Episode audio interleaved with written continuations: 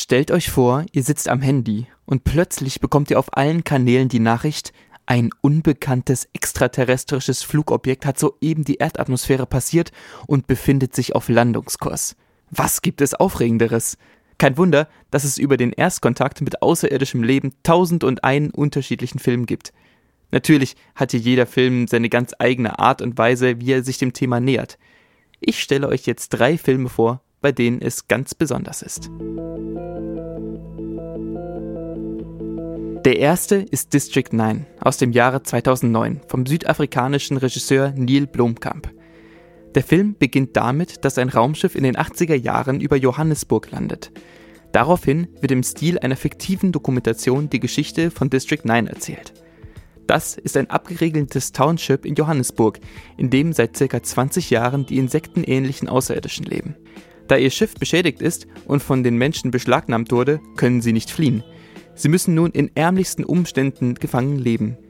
Der Film ist aus mehreren Gründen enorm spannend. Er zeigt eine sehr real wirkende Version des Erstkontaktes, fokussiert sich auf die Folgen eines solchen einschneidenden Erlebnisses und erzählt vor allem auch eine Geschichte, in der die Menschen die überlegende Partei darstellen.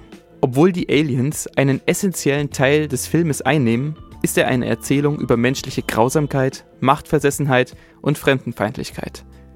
District 9 haben nur sehr wenige gesehen, aber der Film wurde für sehr viele Preise, unter anderem auch die Oscars nominiert.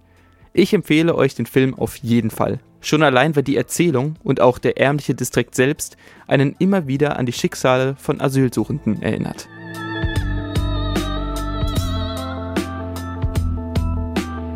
Den zweiten Film sollten die meisten kennen.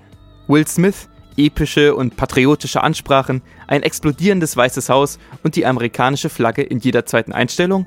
Das kann nur Independence Day sein. Wohl kaum ein Film steht so sehr für einen Alien-Angriffskrieg wie Independence Day. In dem Film greifen Alien-Invasoren die Erde an, ohne einen wirklichen Grund dafür zu haben. Die typische Geschichte der meisten anderen Filme über den Erstkontakt. Der deutsche Roland Emmerich greift ganz tief in die Action-Klischeekiste und holt alles raus, was nicht nied- und nagelfest ist. Ein rein männlicher Hauptcast, coole Sprüche, eindimensionale Antagonisten, tausende von Explosionen, ein Heldenopfer und ein Happy End. Aber wisst ihr was? All das ist nebensächlich, denn der Film macht einen Riesenspaß. Ist er cheesy? Auf jeden Fall. Aber wer nach stumpfen Spaß für einen sehr unterhaltsamen Abend sucht, ist hier goldrichtig.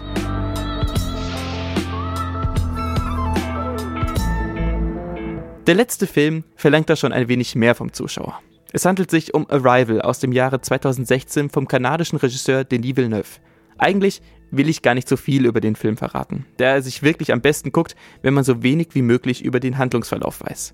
Nur so viel. Der Film erforscht den Erstkontakt aus der Perspektive einer Linguistin.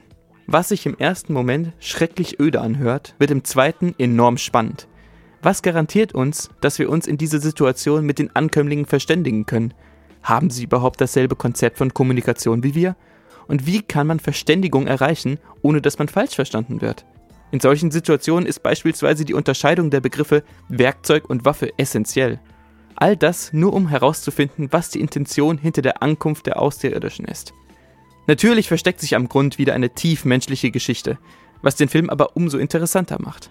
Ein unverbrauchter Ansatz zur Thematik, unfassbar schöne Bilder, ein schaurig schöner Soundtrack, ein ungemein intelligentes Drehbuch und fantastisches Schauspiel machen den Film zu einem meiner persönlichen Lieblingsfilme der letzten Jahre. Das waren jetzt drei grundverschiedene Filme über das erstmalige Aufeinandertreffen von Menschen und Außerirdischen. Falls ihr für euren nächsten Filmabend noch eine Empfehlung sucht, würde ich euch diese drei Filme sehr ans Herz legen.